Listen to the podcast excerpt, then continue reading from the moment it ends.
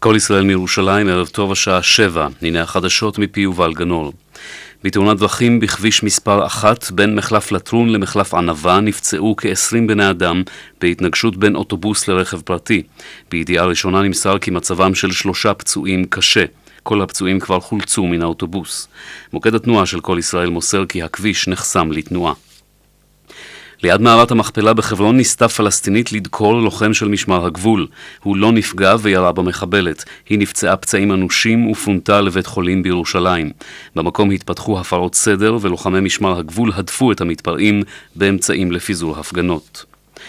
בג"ץ הורה למדינה להסביר לו בתוך שבוע מדוע לא תאשר בחקיקה ראשית את פסקת היציבות במתווה הגז, המונעת שינויים במשך עשר שנים. כתבנו אמוץ שפירא מוסר כי הדיון היום הסתיים.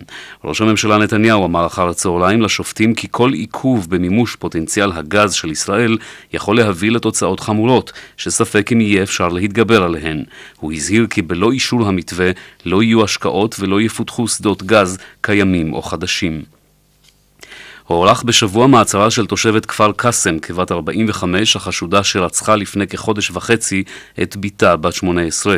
מעצרו של אחיה, כבן 16, החשוד גם הוא ברצח, הוארך ביום אחד. נשיא ארצות הברית אובמה דוחק בעמיתו הרוסי פוטין לחדול מן ההפצצות האוויריות על כוחות האופוזיציה המתונים בסוריה, כך הודיע הבית הלבן. בשיחת טלפון אתמול הדגיש אובמה את הדחיפות שבהעברת סיוע הומניטרי לאזורים הנצורים בסוריה. עוד אמר כי חשוב לממש את ההסכם על הפסקת מעשי האיבה במדינה. בית המשפט בלוד דחה את עתירתה של קבוצת הכדורגל בית"ר ירושלים לקיים מחר את המשחק נגד מכבי חיפה באיצטדיון טדי, אף שספגה עונש רדיוס. לפיכך התקיים המשחק כמתוכנן באיצטדיון המושבה בפתח תקווה, כך מוסר כתבנו בן שטיינפלד. בית"ר ירושלים הודיע בתגובה כי לא תופיע למשחק מחר בשל החשש לשלום הציבור. בהודעת המועדון נאמר כי אינו יכול לקבל עליו אחריות לקיים אירוע כזה נוכח הערכת המודיעין המשטרתית וההצהרות של מחנות האוהדים בשתי הקבוצות. בקרואטיה מת יעקוב דנציגר, שהיה על פי החשד שומר במחנה ההשמדה אושוויץ ובמחנות מוות אחרים במלחמת העולם השנייה. הוא היה בן 92 ומשפחתו הודיעה כי נקבר אתמול במזרח קרואטיה. דנציגר החל לעבוד בשירות האס-אס ב-1942, בעת שיוגוסלביה הייתה תחת משטר פרו-נאצי. לאחר המלחמה עבר לארצות הברית, עכשיו למולדתו לאחר שהחלו שם בהליכים לשלול ממנו את אזרחותו. משנת 2014 החלו שלטונות קרואטיה בחקירת החשדות נגדו, והוא סירב להגיב עליהם. עורך החדשות רון נסיאל, התחזית מיד. איך חסכתי 25% מהוצאות החשמל? עברתי למחמם המים של פזגז. רוצים גם אתם? כוכבי 9636. אל תבזבז, תפזגז.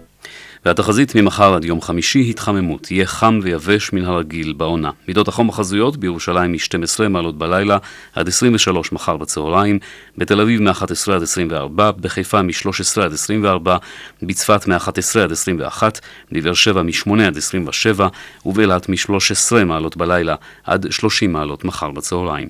זה סוף החדשות מכל ישראל. רשת ב' של כל ישראל כל החדשות, השידור הציבורי שלכם ובשבילכם.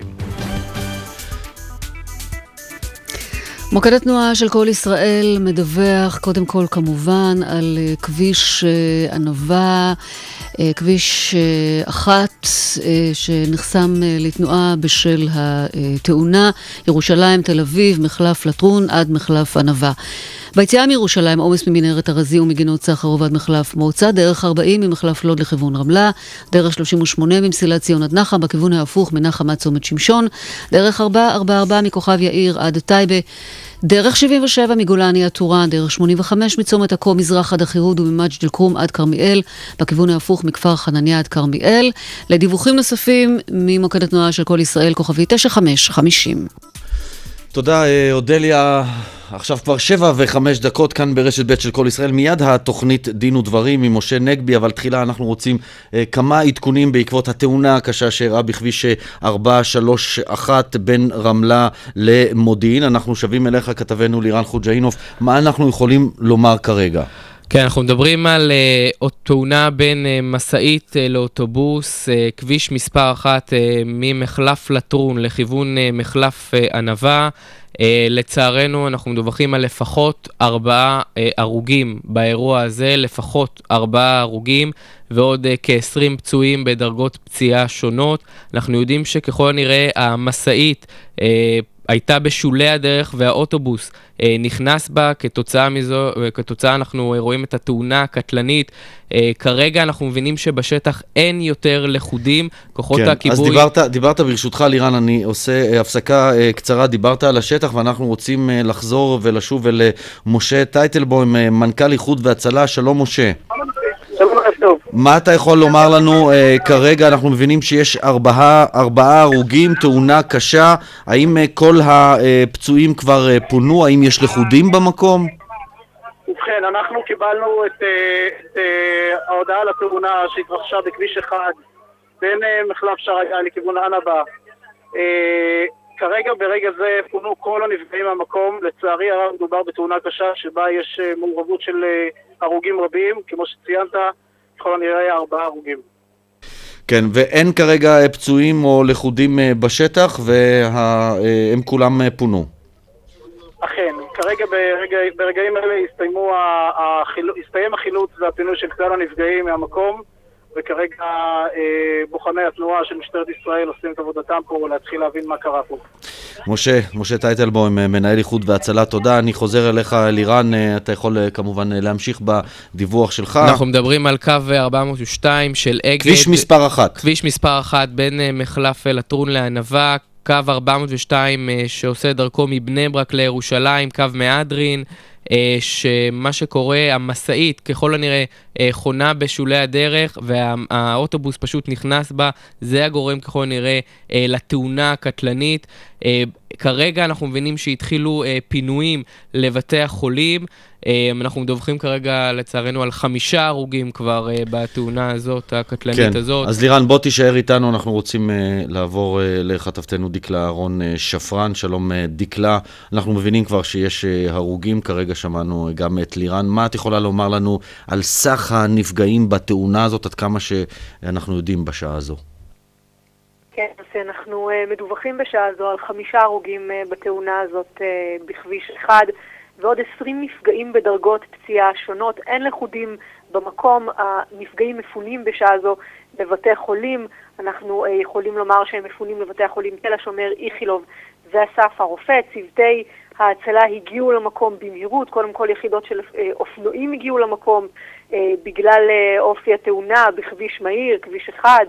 והגישו עזרה ראשונית. לאחר מכן הגיעו אה, אה, אנשי כוחות הצלה, גם חובשים, גם פרמדיקים, ממספר מוקדים בגלל, שוב, שמדובר באירוע רב נפגעים. שוב, אנחנו מדברים על חמישה הרוגים ועשרים נפגעים לפחות בדרגות פציעה שונות, שמפונים בשעה זו לשלושה בתי חולים, תל השומר, איכילוב ואסף הרופא.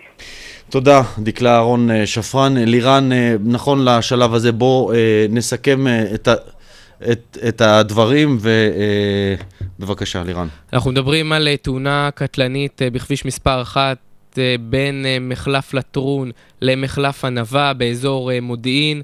אוטובוס קו מספר 400, 402 של אגד מבני ברק לירושלים מתנגש במשאית שהייתה בשולי הדרך. במקום חמישה הרוגים. לצערנו אנחנו מדווחים שם בין ההרוגים גם ילדים קטנים. Uh, אנחנו מדברים על uh, ילד uh, ושתי ילדות שהיו כבר ללא הכרה, ללא דופק ונשימה. לפחות uh, uh, מההרוגים, שלושה הם ילדים לצערנו הרב מהדיווחים שאנחנו מקבלים בשטח. פרט להרוגים עוד uh, כ-20 פצועים בדרגות פציעה שונות. שמפונים כרגע לבתי החולים השונים באזור המרכז. עדיין המולה גדולה בשטח, אין יותר לכודים בזירה עצמה. כרגע מתחילים כל הפינויים, כולם כבר קיבלו טיפול, אבל כן. כאמור, הבשורה הקשה, חמישה הרוגים, בהם גם ילדים. תודה לך, לירן, בשלב הזה. אתה נשאר איתנו כמובן. אנחנו רוצים עכשיו לעבור לזאב סופר מאיחוד והצלה. אתה נמצא בשטח. שלום, זאב.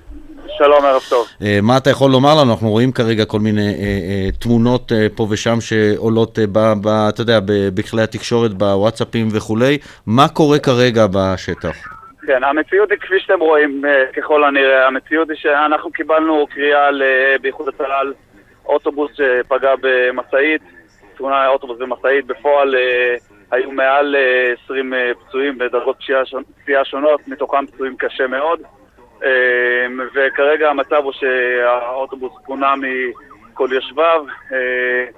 כל הפצועים בפועל פונו בדקות האחרונות מהשטח. אה, זה המצב כרגע בשטח. כן, ואני מבין שיש אה, מן הסתם גם אה, הכביש סגור לתנועה, או לפחות סגור בחלקו, חסום בחלקו? מה קורה? הכביש סגור לתנועה, לא מומלץ לאף אחד מכל כיוון, ממזרח וממערב להתקרב לכביש אחד. לנסוע בדרכים חלופיות, מומלץ מאוד, הכביש סגור. כן, תודה. זאב סופר מאיחוד והצלה. לירן חוג'אינוף, עוד מילה אחת שלך לסיכום, ואנחנו עוברים אה, הלאה.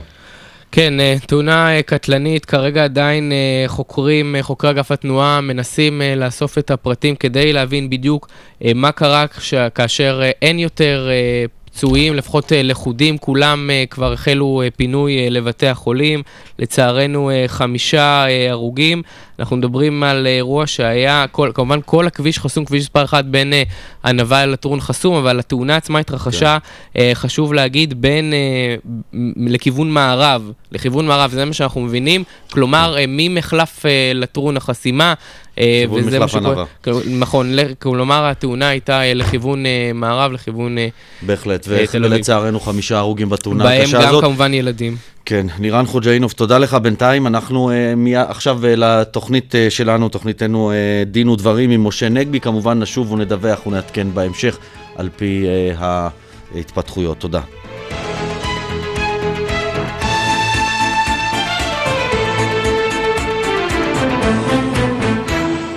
דין ודברים על חוק ערכים ודמוקרטיה ומה שביניהם עם משה נגבי.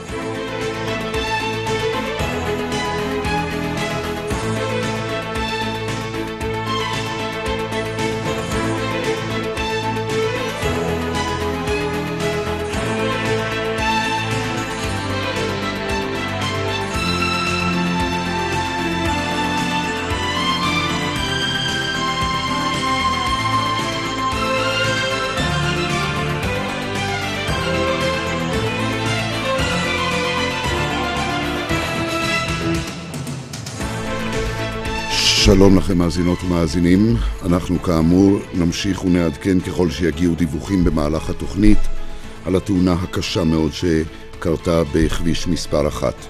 כעת אנחנו לתוכנית דין ודברים. העורכת היא אורית ברקאי, בהפקה דפנה אברהם, טכנאי השידור שלנו משה ליכטנשטיין, ליד המיקרופון משה נגבי וקובי ברקאי. מיד בתוכנית נתייחס כאן להודעת משפחת נתניהו שהיא תפעל להגשת ערעור על החלטת בית הדין לעבודה שקבע שמני נפתלי סבל מהעסקה פוגענית בבית ראש הממשלה. האם צעדי הממשלה להסיר את החסמים שמונעים מינויים פוליטיים ישפרו את המשילות או חלילה ישחיתו את הממשל? נדון בכך עם אורחנו פרופסור יצחק גלנור ממכון ון ליר, לשעבר נציב שירות המדינה. נשמע ממנו גם על הצעת חוק שיזם נגד הפרטה גורפת של שירותים ציבוריים. עשרים שנה מלאו לחוק זכויות החולה, ועם אורחנו פרופסור אבינועם רכס, יושב ראש בית הדין של ההסתדרות הרפואית, נברר כיצד הוא השפיע על האתיקה הרפואית. פרופסור רכס גם יספר על כנס שהוא יוזם ומוביל ביום רביעי השבוע במשכנות שאננים בירושלים, על הדילמות האתיות הכרוכות בהתמודדות עם פיגועי טרור. האם הגשת תביעות ייצוגיות מצדיקה ואף מחייבת הגמשה של כללי האתיקה של עורכי הדין, עמנו עורך הדין מיכאל טאוסיג, יושב ראש ועדת האתיקה הארצית של לשכת עורכי הדין. אבל נפתח כאמור בהחלטת בית הדין לעבודה בירושלים, שקיבל את תביעתו של מני נפתלי על העסקה פוגענית בבית ראש הממשלה, וחייב את המדינה לפצותו ב-170 אלף שקלים. משה, האם הגברת נתניהו יכולה לערער? שמענו שמשפחת נתניהו, או הפרקליטים שלה, קוראים לערער. חשוב להדגיש, למשפחה אין שום זכות לערער על פסק הדין הזה, פשוט כי הם לא היו צד לדיון. אולי חבל שהם לא היו, כי אם הם היו צד, אולי היו מחייבים את שרה נתניהו בתשלום לפחות חלק מהפיצויים שאנחנו, הציבור, נצטרך לשלם. מי שיכולה לערער זו כמובן פרקליטות המדינה, אבל היא יכולה לעשות את זה רק אם היא תחשוב שיש סיכוי סביר לזכות בערעור. לעניות דעתי אין סיכוי כזה, משום שפסק הדין מתבסס על האמון שהשופטת נתנה לעדות של מני נפתלי וחבריו, ועל חוסר האמון החלקי שלה, לפחות, לטענות של שרה נתניהו. אבל כאמור, השיקול הוא שיקול של פרקליטות המדינה. יש עוד שני דברים שהפרקליטות צריכה לשקול. א', לתבוע את גברת נתניהו להחזיר לאוצר המדינה את אותו סכום שהמדינה צריכה כעת אה, לשלם פיצויים למר נפתלי. אגב, אם תוגש תביעה כזאת, תהיה הזדמנות לגברת נתניהו להוכיח, להביא עדים, שבית הדין טעה בפסיקה שלו. דבר שני שהפרקליטות צריכה לשקול, אם לא להורות על חקירה פלילית שבה יתבררו הטענות ששופטת בית הדין אימצה אותן, שנעשו גם עבירות פליליות לכאורה במהלך אותה העסקה פוגענית. למשל, הטענות על תקיפת אחת העובדות במשרד אה, ראש הממשלה. בכל מקרה, אני חושב שהיועץ המשפטי החדש, מנדלבליט, יעשה טוב אם הוא יחליט למשוך את ידיו מההחלטה בתיק הזה ויעביר את זה למישהו אחר בפרקליטות, למען מרית פני הצדק. כמובן, בגלל הקשר שלו עם נתניהו, מר נתניהו, בעת היותו מזכיר הממשלה. אם הוא יחליט לערער, יגידו שזה בגלל הקשר הזה. אם הוא יחליט שלא לערער, יהיו כאלה שיטענו שהוא החליט מה שהחליט כדי להוכיח את עצמאותו. בכל מקרה, רצוי מבחינת מרית פני הצדק, שלא הוא יקבל את ההחלטה. תודה לך, משה, ועורך הדין מיכאל טאוסיג, יושב ראש ועדת האתיקה הארצית של לשכת עורכי הדין, רצית להוסיף כמה מילים על מה שאמר משה? אה, אני לא קראתי את פסק הדין, אבל אני סבור שצריך לכבד החלטה שיפוטית, צריך לכבד את בתי המשפט, וצריך לזכור תמיד דבר אחד, שבתי המשפט הרבה יותר אובייקטיביים מכל אחד אחר, וזאת השיטה, ואין זולתה. אה, במובן המקצועי אני רק יכול לומר דבר אחד, שאם היו קביעות עובדתיות בפסק הדין, הרי שיהיה קושי לערער עליהם, כי ערעור בדרך כלל מתייחס למסקנות או לטענות משפטיות, כן, ולא פה, לעובדות. פה באמת פסק הדין הסתמך uh, על אמון או חוסר אמון, ולכן כמו שאמרת, עורך דין טאוציג, מאוד קשה לראות שבית משפט לערעורים שלא שמע בעצמו את העדים, אה, ייתן החלטה אחרת ממה שניתנה אה, בבית הדין לעבודה. עד כאן בנושא הזה. אנחנו עוברים לאורחנו, אה, פרופסור יצחק גלנור. הממשלה שואפת להקל על מינויים פוליטיים על ידי ביטול ועדות האיתור והקלה על הדחת רגולטורים, וכל זאת בשם שיפור המשילות. פרופסור גלנור הוא איש מכון ון ליל, לשעבר נציב שירות המדינה, האם אתה חושש מכך? מרכז חזן במכון ון ליר, רק כדי לתקן. אה, כן, אני מאוד חושש, סליחה, ואני גם תוהה על ההתנפלות הזאת על אה, שירות המדינה, שירות המדינה המדולל והמדובלל אפילו, אפשר לומר, שלדעתי אה, יש היום בו יותר מינויים פוליטיים מאשר היו אי פעם. אני, אף אחד לא יודע, כי לא כולם נספרים בתור שכאלה. ואין ספק שיחד עם תהליכי ההפרטה, נוצרו משרדים שהם במידה רבה אה, מתקשים מאוד לעשות את מלאכתם, ולכן טענת המשילות היא טענה תמוהה, כדי לומר את זה בצורה אה, מאופקת, סליחה, כי אה, צריך להזכיר לנבחרינו שהם לא נבחרו למשול. המשילות היא אמצעי, הם נבחרו כדי לשרת את הציבור ולעשות את מה שמוטל עליהם על פי חוקי המדינה ועל פי הצרכים של האזרחים. טענת המשילות הזאת היא טענה מאוד משונה, מה גם שכאמור, נראה לי שהיום יש לנו שירות מדינה נאמן מאוד, אולי אפילו נאמן מדי בגלל שהפחידו אותו, והיום הסכנות לפיטורים הן גדולות מאוד, ולכן ההתנפלות הזאת, או שהיא באמת נועדה להסיט את תשומת הלב מחוסר משילות שקיימת, ולכן כביכול הדרג המקצועי הוא אשם. והניסיון למשל לשנות את ועדת האיתור הוא באמת משונה, כי הרי ועדת האיתור נוסדה על מנת אה, למצוא תחליף למכרזים, היא כבר אה, דרך אה, להתמודד עם הבעיה הזאת, וקרה לה מה שקורה להרבה אמצעים שבתחילתה נראים טובים, ויזם את זה מני מזוז, ואפילו בברכתי, אני חייב גילוי נאות, חשבתי שזה טוב, והנה זה התגלגל לכך שמרבית המינויים הפוליטיים נעשים על ידי ועדות האיתור, מרביתם, לא כולם, שבהם יושב נציג של השר וכופה את דעתו. הוא הדין לגבי אה, מינויים פוליטיים של סמנכ"לים, ביניהם בעיקר הסמנכ"ל. אה, לכוח אדם, או זה נקרא למשאבי אנוש, שדרכו אפשר לעשות מינויים פוליטיים נוספים וכן הלאה. אני רואה בזה סכנה מאוד גדולה אה, לעתידו של שירות המדינה. כן, נדמה לי שמינוי פוליטי, פרופסור גלנור, הוא במובן מסוים אפילו סוג של שוחד. אדם ממנה מישהו מהמפלגה שלו כדי שאותו אדם ידאג שתהיה לו תמיכה.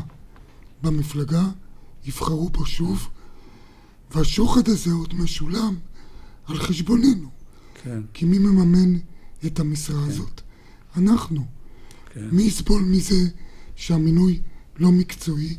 אנחנו. כן.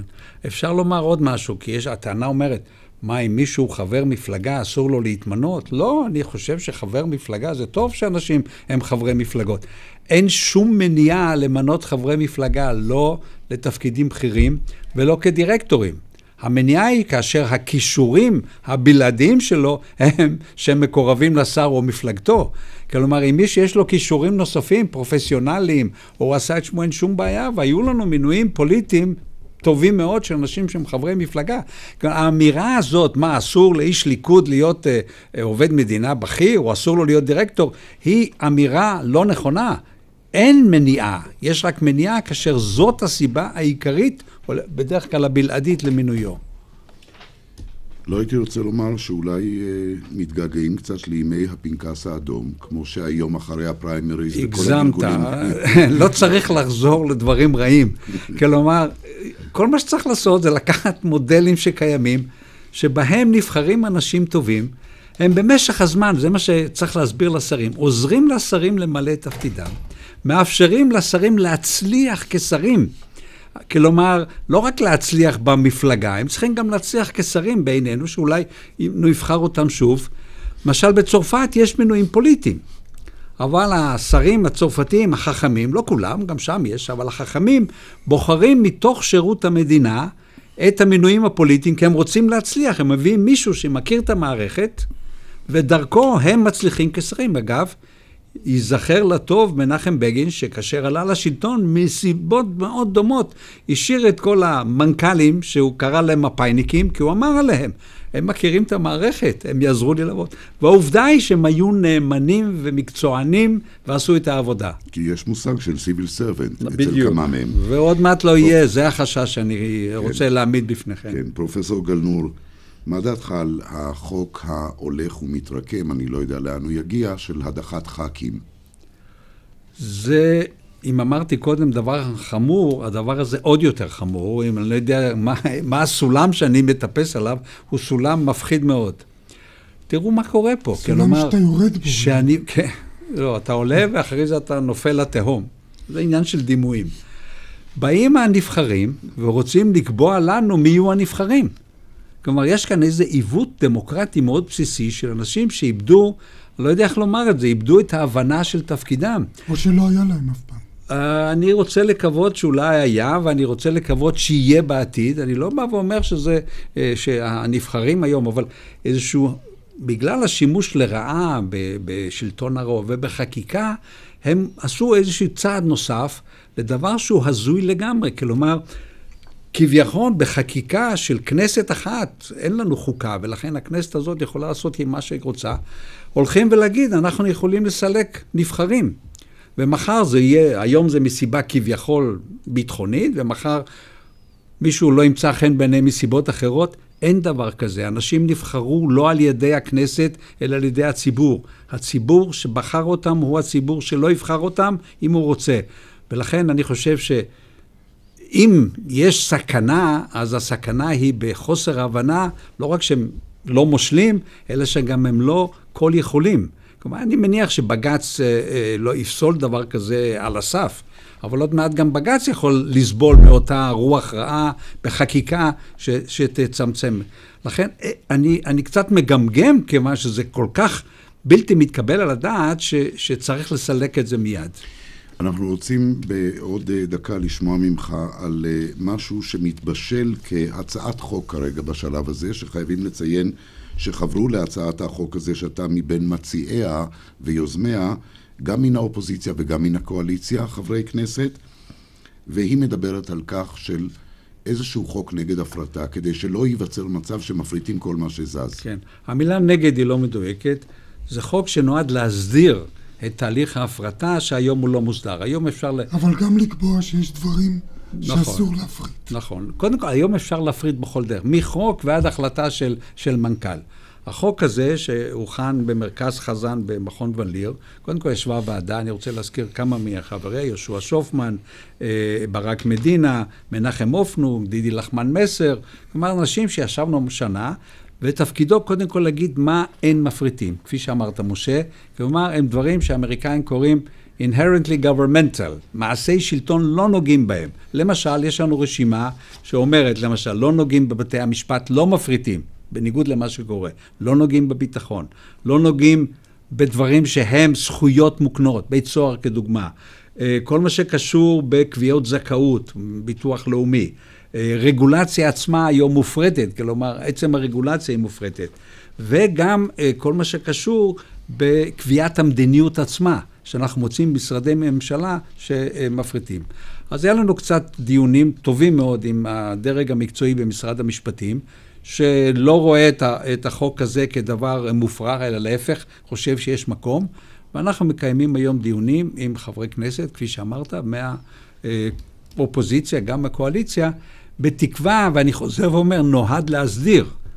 לא נורא, יש, כן, יכולות כן. להיות הפרטות טובות, אבל כן. נטל ההוכחה, החוק הזה מועבר אל המפריט, שצריך להצדיק אותה, ולומר האם היא באמת משרת את הציבור. פרופסור גלנור, אני מודה לך מאוד. הפסקת פרסומת, עדכון חדשות, ומיד נשוב. חיים, שמעתי שגם אתה נפלת ברשת. כן, סנשיין, קיבלתי מייל תמים עלק מחברת אשראי, רצו שאעדכן סיסמה, אבל מה לא היה ולא נברא. חטפתי חיוב על ארבעה ג'אנטים מגנזיום שחור מת, ואני, תוכי, אני כל החיים נוסע בתחבורה ציבורית. כדי להגן עליכם מפני הונאות באתרים מתחזים, הוספנו לכבל שכבת הגנה, סייבר וול. למבצע מיוחד לאינטרנט עם סייבר וול, חייגו עכשיו כוכבית 5014 בזק בינלאומי. שלום, כאן אפי, מורה לנהיגה ישראלית. היום אני רוצה לדבר על ביטוח דירה. במקום לבטח את הדירה למקרה של פריצה, הבאתי הביתה כלב תקיפה גזעי. חסך לי המון כסף. מה שכן, הכריות, הספות, המזנון ונעלי הבית של אשתי אצלו בבטן. מחפשים את הדרך המושלמת גם לשמור על הדירה וגם לחסוך כסף בביטוח? התקשרו עכשיו ל-AAG ותיענו מחודש מתנה בביטוח הדירה. 1 800 למצטרפים חדשים כפוף לתנאי החברה. עברנו איתם מלחמות, אהבות, אירועים ששינו את העולם. עכשיו הגיע הזמן להיפרד. אחוזת דאונטון, הסדרה שעשתה היסטוריה, אומרת שלום בעונה שישית ואחרונה. אחוזת דאונטון, חמישי ותשע, בערוץ הראשון. אזהרה, ההודעה הבאה היא לא לבעלי לב חלש, לב חזק, בעלי סף רגישות גבוה, נמוך, סטנדרטי, נשים בהיריון, לא בהיריון, אנשים שמפעילים ציוד כבד, קל, ציוד באופן כללי. ראו הוזהרתם. קבוצת הרכישה פרי בכפר מציעה, דו-משפחתי, שישה חדרים עם גינה בתל מונד, במחיר של דירה. כן, ממיליון 975 אלף שקלים. כוכבית 5066, פרי נדל"ן מקבוצת אלדד פרי. אתם בבית ודואגים בשל המצב? כאן איריס כהן, מנכ"לית אחוזת בית רעננה. במקום לדאוג, אני מזמינה אתכם לחמישה ימי רוח מלא בדיור המוגן שלנו. לקבל דירה מרועטת, להתנתק מהמציאות המטרידה, ליהנות מכל פעילויות התרבות. מהבריכה המחוממת, מההרצאות, מהחוגים ומהארוחות באחוזת בית. בואו לגור איתנו חמישה ימים, ותכירו את החיים הרגועים שבאחוזה. מעוניינים להתארח ולהתנסות? הכינו את המזוודות. התקשרו, כוכבית 9997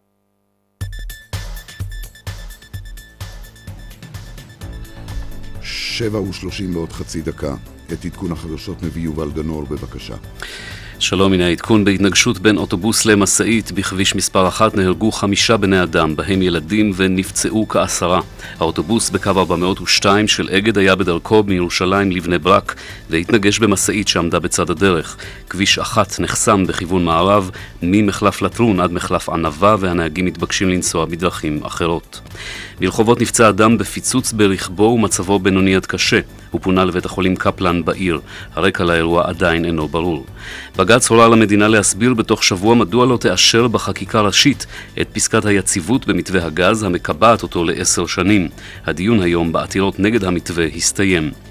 בית המשפט בלוד דחה את בקשתה של קבוצת הכדורגל בית"ר ירושלים לארח מחר את מכבי חיפה באיצטדיון טדי וקבע כי המשחק יתקיים בפתח תקווה. בתגובה הודיעה בית"ר כי לא תתייצב למשחק מחשש לשלום הציבור. התחזית עוד התחממות. זה העדכון.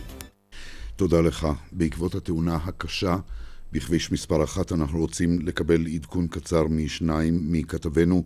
קודם נפנה אליך, כתבנו לענייני משטרה בתל אביב, לירן חוג'אינוף. לירן, מה הפרטים שיש בידיך עכשיו? כן, אה, שלום קובי, אנחנו מדברים על אה, תאונה קטלנית, קו 402 של אגד שיצא מירושלים בשעה 5:40 לכיוון בני ברק, פגע במשאית שעמדה בשוליים וככל הנראה בלטה לתוך נתיב הנסיעה. וכך התנגשה אה, במשאית, אנחנו מדברים על כביש מספר 1 אה, ממחלף לטרון למחלף ענבה לכיוון מערב. אה, צוות מגן דוד אדום קבע את מותם של חמישה מנוסעי האוטובוס, בהם גם ילדים, ככל נראה שלושה ילדים נהרגו, אה, פרט לכך 15 אה, נפגעים. שכבר פונו לבתי החולים, תשעה פצועים, בהם אחד במצב אנוש, אחד קשה, שלושה בינוני ועוד שלושה קל.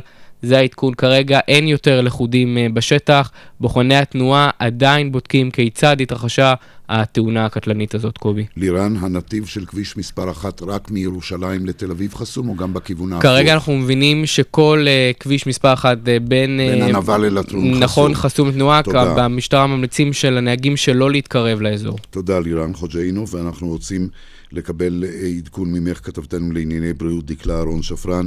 דקלה, אני מבין קודם כל שכל הפצועים מן השטח פונו. מה מצבם? מה את יודעת על מצבם כרגע? כן, קובי, אז אכן כל הפצועים פונו מהשטח, הם מפונים לבתי החולים אסף הרופא, תל השומר וקפלן. שניים מהפצועים כבר הגיעו לבית החולים קפלן, אנחנו יכולים לעדכן. כפי ששמענו כרגע, אנחנו מדברים בתאונה הזאת על בסך הכל 15 נפגעים. חמישה בני אדם נהרגו בתאונת הדרכים הקשה הזאת הערב בכביש מספר 1. חמישה הרוגים ותשעה פצועים שמפונים אה, כאמור לבתי החולים. מבין הפצועים, פצוע אחד במצב אנוש, עוד פצוע במצב קשה, שלושה במצב בינוני והשאר במצב קל. ילדים אה, היו מעורבים בתאונה הזאת, אה, לצערנו הרב אה, בין הנפגעים יש גם ילדים קטנים. אז אנחנו חוזרים שוב על הפרטים. בתאונה הערב בכביש אחד סמוך למחלף, למחלף ענבה נהרגו חמישה בני אדם, עוד תשעה נפצעו בהם, אחד אנוש, אחד קשה ושלושה פצועים באורח בינוני. הם מפונים בשעה זו לבתי החולים אסף הרופא, תל השומר וקפלן. אנחנו כמובן נמשיך ונעדכן. תודה רבה לך, דקלה אהרון שפרן. אנחנו עם אורחנו הבא, איש בית החולים הדסה בירושלים, פרופסור אבינועם רכס, שהוא יושב ראש בית הדין של ההסתדרות הרפואית. פרופסור רכס, לפני עשרים שנה חוקקו את חוק זכויות החולה. האם החוק השפיע ואיך הוא השפיע על האתיקה של הרופאים?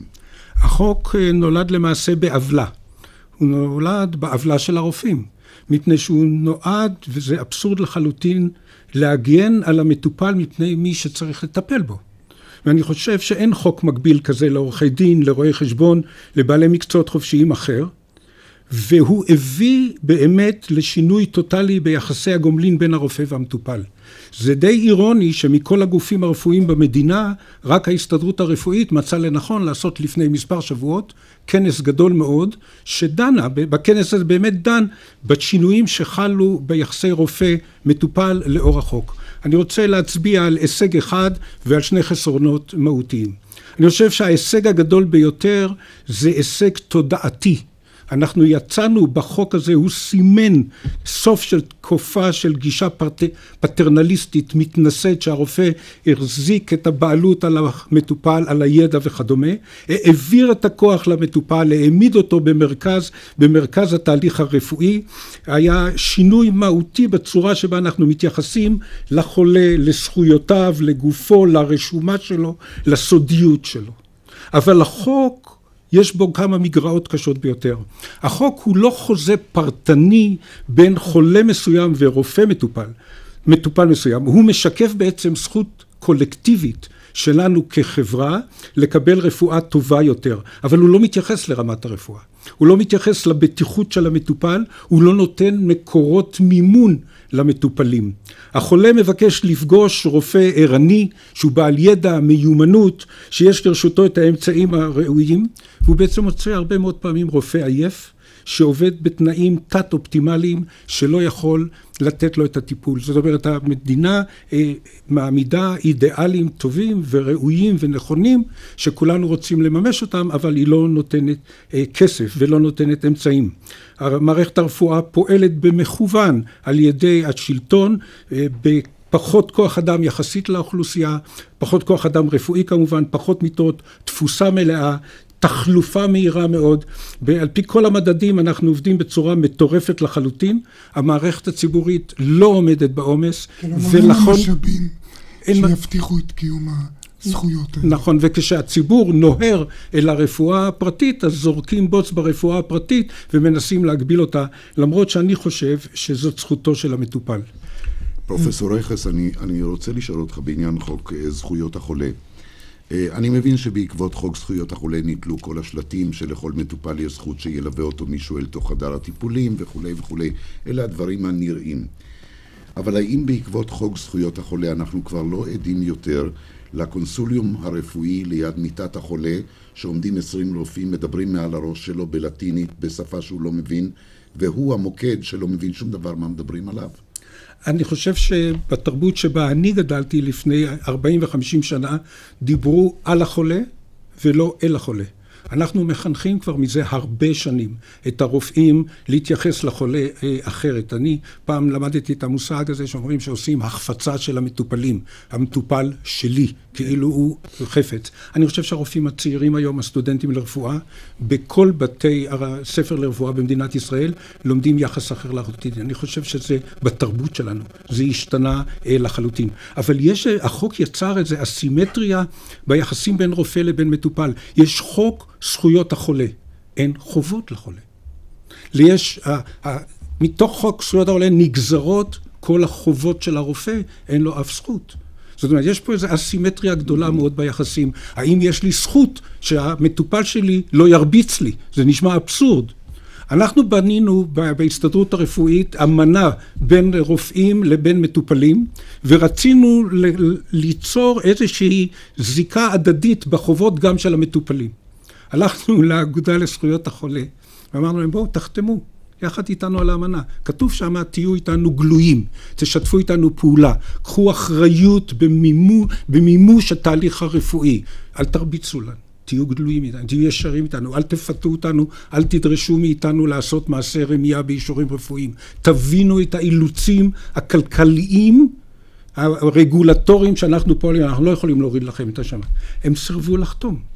אז אנחנו עשינו כמו שהקנדים עשינו, כתבנו אמנה חד צדדית שלנו, ולגבי המטופלים אנחנו לא יכולים לכתוב להם אמנה אתית שלהם, כתבנו what we expect from our patients, מה אנחנו מצפים שיהיו.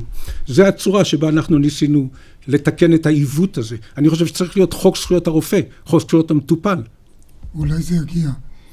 אני רוצה, פרופסור רכס, להזכיר כנס שאתה מארגן במשכנות שאננים כאן בירושלים ביום רביעי הקרוב בנושא המאוד בוער לצערנו של אה, פיגועי הטרור. אני חושב שהכותרת מדברת בעד עצמה. האם פצועי עירך קודמים? אולי תספר על ה... תראה, הכנס הזה, הכנס הזה נולד משני תהליכים שהתקיימו במקביל ולא הייתי ער לתהליך השני. אני הוזמנתי לכנס אה, שדרות לפני שלושה אה, חודשים והיה שם משפט מבוים.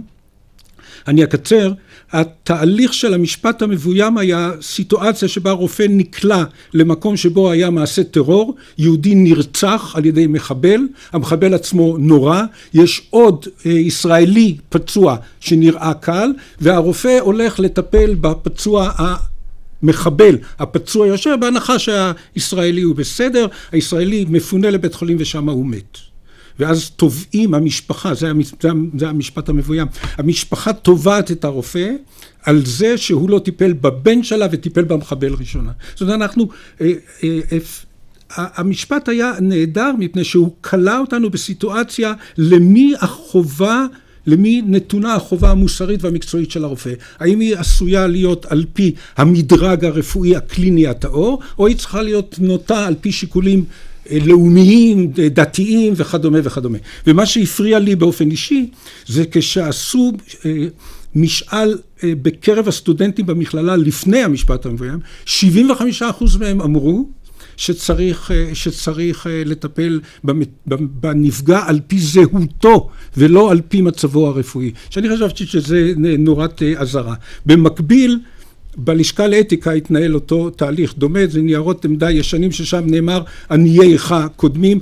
הלשכה לאתיקה בראשותה של דוקטור תמי קרני עשתה תיקון לנייר עמדה ישן שנולד בכלל בתקופה של הסארס והיה אמור לענות על שאלות אחרות עד כמה הרופא צריך לסכן את עצמו בתוך סיטואציה שכזאת וזה עורר מהומה, מהומה אה, תקשורתית גדולה מאוד. ביום רביעי במשכנות שננים אנחנו נדון בהיבטים המשפטיים, החברתיים, הדתיים והאתיים של הסוגיה הזאת. אני מקווה שהעולם יהיה מלא. פרופסור גלנור? כן, רק הערה. קודם כל, אני צריך לברך את מי שיזם את הדיון הזה, והציג כן. שאלה היפותטית. פרופסור רכס. כן, אז אני מברך אותך, זה ברור לי. וכי שאלות היפותטיות מחדדות, וזה חידוד מצוין. ואני לגמרי מסכים, ברגע שמערבבים זהויות עם אמות מידה מקצועיות, תמיד זה אה, מרשם לדבר רע. זאת אומרת, יודעים, בהתחלה זה נראה וכן הלאה, אבל אין דבר כזה. המהנדס יתחיל לבנות את הבתים על פי הסידור המסוים שדורש ממנו, ולא על פי אה, כללי הבטיחות, כדי לקחת דוגמה יותר אה, פשוטה. כלומר, אמות מידה הן אמות מידה, ואסור בשום פנים ואופן לשחק איתן. זו סיטואציה מאוד עדינה ומאוד uh, קשה. אני, קודם כל, אני חושב שרק על המאמר שלי כנגד פיברומיאלגיה, קיבלתי יותר תגובות כועסות ושליליות מאשר המאמר הזה. מפני שהרוב המוחלט של התגובות בעיתונות, פרסמתי את המאמר בארץ, uh, היה כנגד העמדה שאני מביע, וקשה מאוד להביע עמדה כזאת, ואנחנו באמת נמצאים בתקופה שהיא מבחינה רגשית מאוד קשה ועמוסה. אבל אני חושב שהרופאים מוכרחים לשמור על הזהות של המקצוע שהוא על מפלגה. מפלגתי, על-לאומי, על-דתי, כי אחרת אנחנו נהיה רופאים מטעם, ואז אנחנו כחברה מתפרקים לחלוטין. אני, אני עוד אחזור אליך, כי היה משהו במשפט המבוים שהפריע לי, ואני מחזור מיד ללבן את זה איתך, אבל קודם עורך דין מיכאל טאוסיג רוצה להציג. אני רוצה להעיר שתי... להעיר משהו. שתי הערות קצרות. אני אזכיר למאזינים שאתה המשתתף הבא שלנו, ואתה יושב ראש ועדת האתיקה הארצית של עורכי הדין. אכן.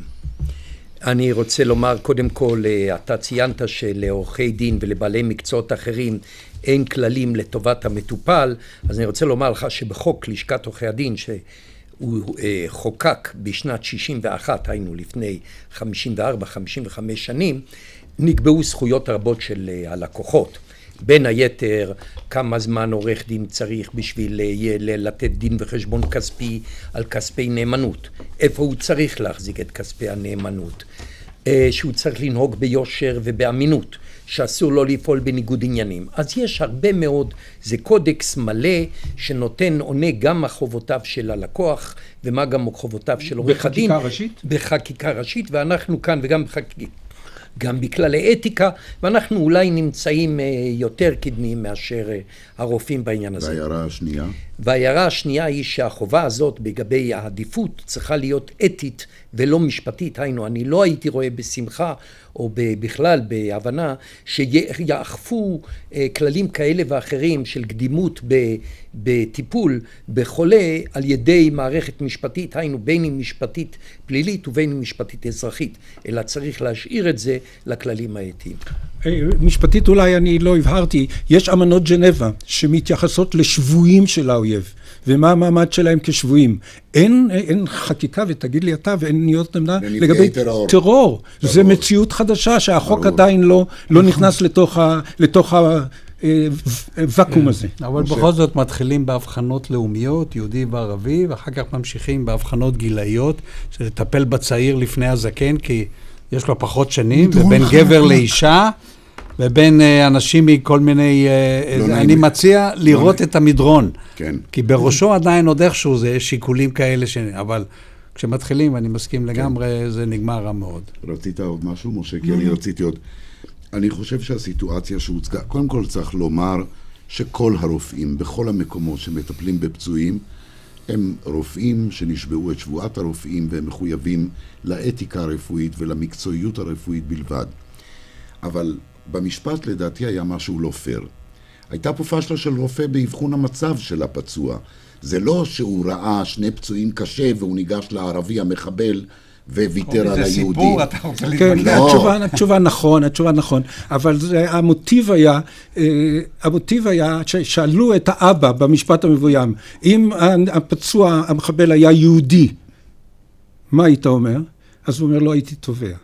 אתה מבין? וזה הנקודה. התביעה היא לא על הטעות המקצועית, התביעה היא לא על זה. יש לי עוד דקה? כן.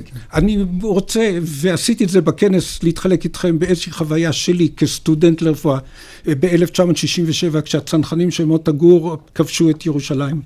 שחררו את ירושלים. הייתי סטודנט בהדסה, חדר המיון בהדסה היה האולם הפואיה הגדול, היה חושך, שכבו שם אחד על יד השני פצועים.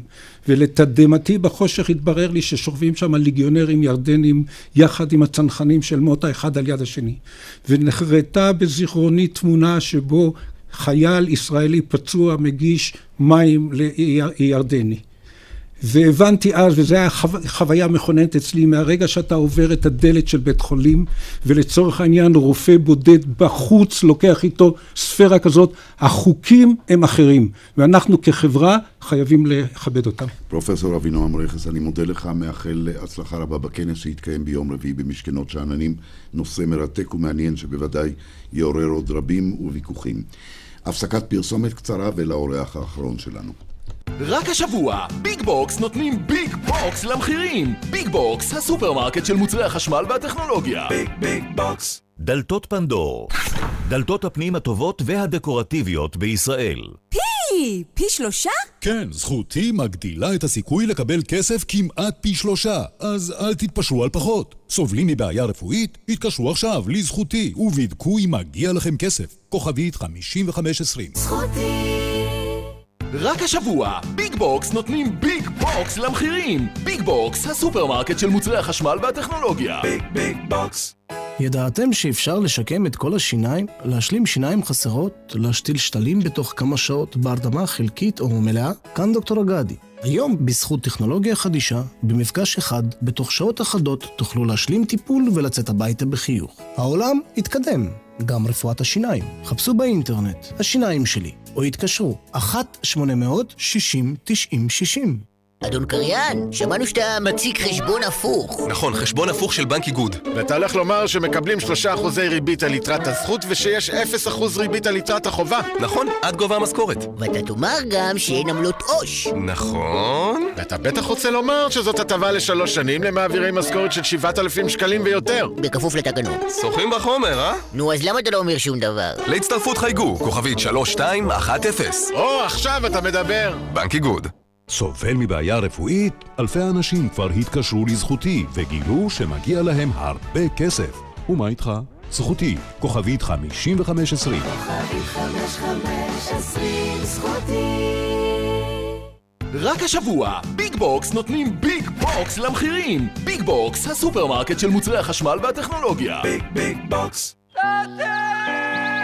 חמישי בערוץ הראשון. אני אולי לא גדול הדור, ואני אולי לא עשיר גדול, ואני רוצה להתחתן עם אלישבע. סדרת הדרמה עטורת השבחים. מגיע לי מזל טוב. אני התארסתי הערב. שטיסל, העונה הראשונה. חמישי, תשע וחמישים בערוץ הראשון.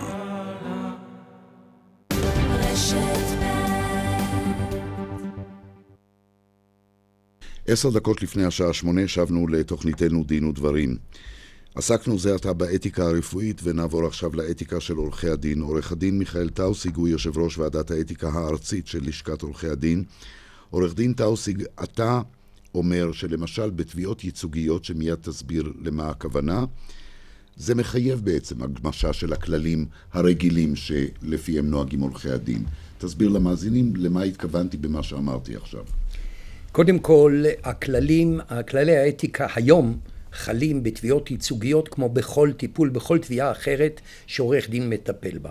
כלומר, הוא חייב לא לשדל לקוחות, לא לממן את הוצאות התביעה וכולי.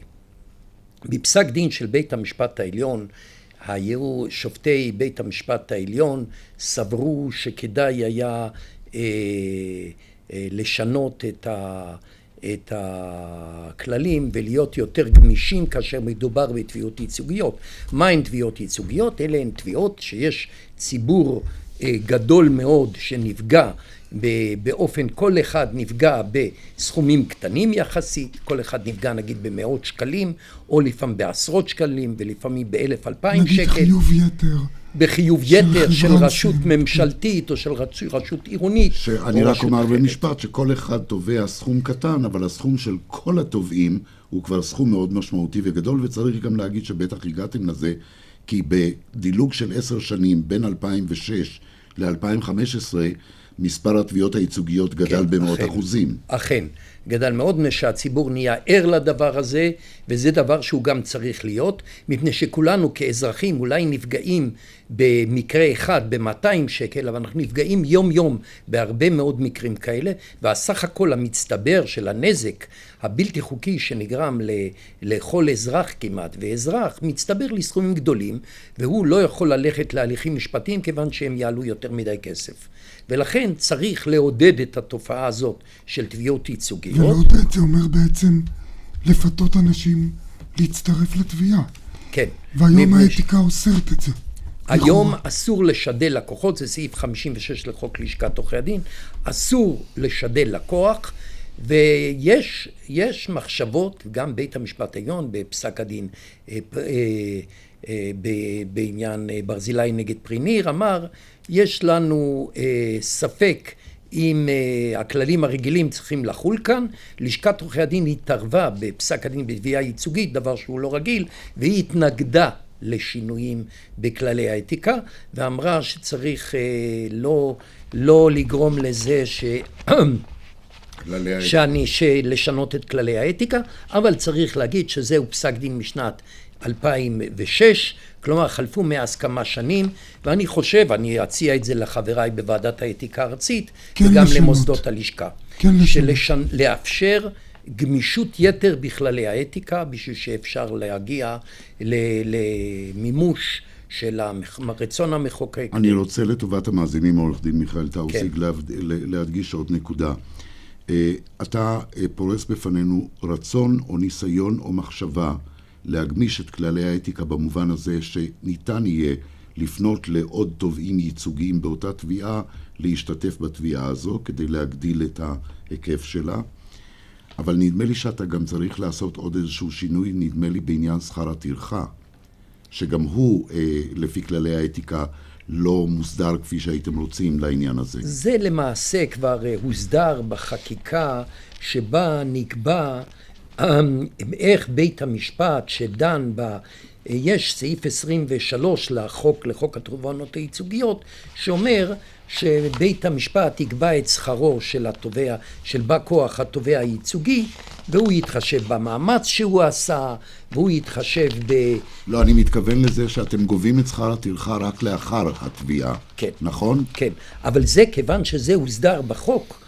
אז לא יכול להיות גם, למשל, אם ההליך היה מורכב, מידת החשיבות הציבורית וכל הדברים האלה, אה, ואז אה, לא חלים כאן הכללים הרגילים, מפני שכאשר בית משפט פוסק, בדרך כלל לשכת עורכי הדין לא תתערב, מה גם שזה על פי סעיף מפורש בחוק חקוק, ולשכת עורכי הדין בזה לא תתערב בדרך כלל, אלא אם יקרה משהו שקשה לי אפילו לנחש אותו כרגע, להעריך אותו.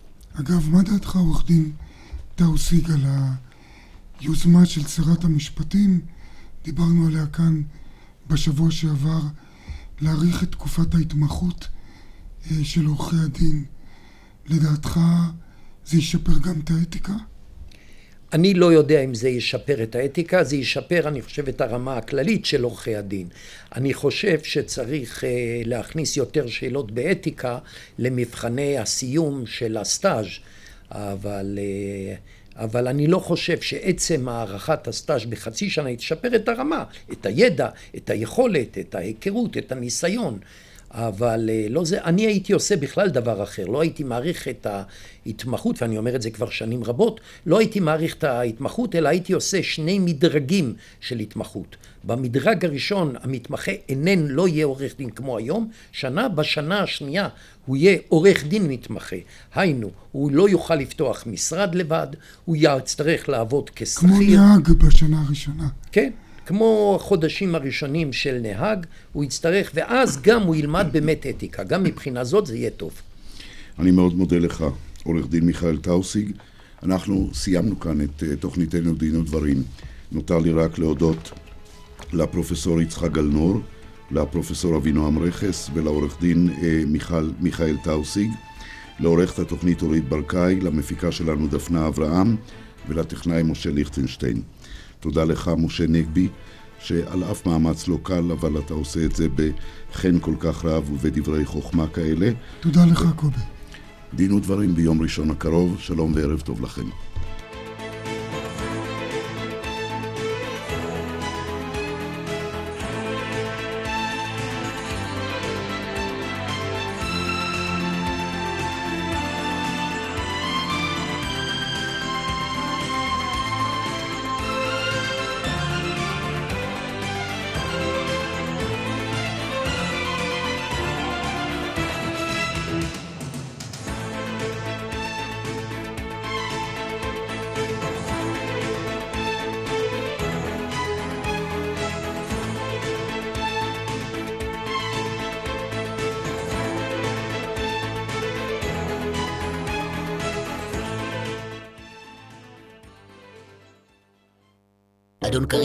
שמענו שאתה מציג חשבון הפוך. נכון, חשבון הפוך של בנק איגוד. ואתה הולך לומר שמקבלים 3% ריבית על יתרת הזכות ושיש 0% ריבית על יתרת החובה? נכון, עד גובה המשכורת. ואתה תאמר גם שאין עמלות עו"ש. נכון. ואתה בטח רוצה לומר שזאת הטבה לשלוש שנים למעבירי משכורת של 7,000 שקלים ויותר. בכפוף לתקנון. שוחים בחומר, אה? נו, אז למה אתה לא אומר שום דבר? להצטרפות חייגו, כוכבית 3210. או, עכשיו אתה מדבר. בנק איגוד. סובלת מנשירת שיער? בואי למעבדות הר קליניק לאבחון וטיפול טריקולוגי. התקשרי עכשיו, כוכבית 2646. ויטמין C תורם לתפקוד מערכת החיסון, וגם הוא נמצא בצנטרום עם עוד 27 ויטמינים ומינרלים. ועכשיו צנטרום במבצע, 40% הנחה. צנטרום, שני ימי מכירה מטורפים ברשת מחסני חשמל. רק היום ומחר עד עשר בלילה יינתנו הנחות מטורפות על כל החנות. המחיר נמוך מדי. נמוך נמוך. במחסני חשמל. בני הגיל השלישי, רשת מגדלי הים התיכון יוצאת במסלול תקופת ניסיון ללא פיקדון. עכשיו גם בבית ברמת השרון. לפרטים חייגו כוכבית 6010. מגדלי הים התיכון, מעניין לחיות פה. ולנטיינס דיי, במשביר לצרכן. חברי מועדון, כדאי שתשיגו את הכרטיס שנותן את המשביר בחצי המחיר. פלוס הנחות נוספות על מגוון ענק של פריטים. לדוגמה, אופנת נשים, גברים, ילדים וביגוד ספורט שבמבצע בחצי מחיר. פלוס 20 אחוזי הנחה על היתרה. נאוטיקה, טומי, ליווייס, דיאדורה ועוד. המשביר לצרכן, כפוף לתנאי המבצע. בני הגיל השלישי, רשת מגדלי הים התיכון יוצאת במסלול תקופת ניסיון ללא פיקדון. עכשיו גם בבית בירושלים. לפרטים חייגו כוכבית 6010. מגדלי הים התיכון, מעניין לחיות פה. ויטמין D תורם להתפתחות העצמות והשיניים, וגם הוא נמצא בצנטרום עם עוד 27 ויטמינים ומינרלים. ועכשיו צנטרום במבצע, 40% הנחה. צנטרום, המולטי ויטמין הנמכר ביותר בעולם. דלתות פנדור, דלתות הפנים הטובות והדקורטיביות בישראל. שני ימי מכירה מטורפים ברשת מחסני חשמל. רק היום ומחר עד עשר בלילה יינתנו הנחות מטורפות על כל החנות. המחיר נמוך מדי. נמוך נמוך. במחסני חשמל.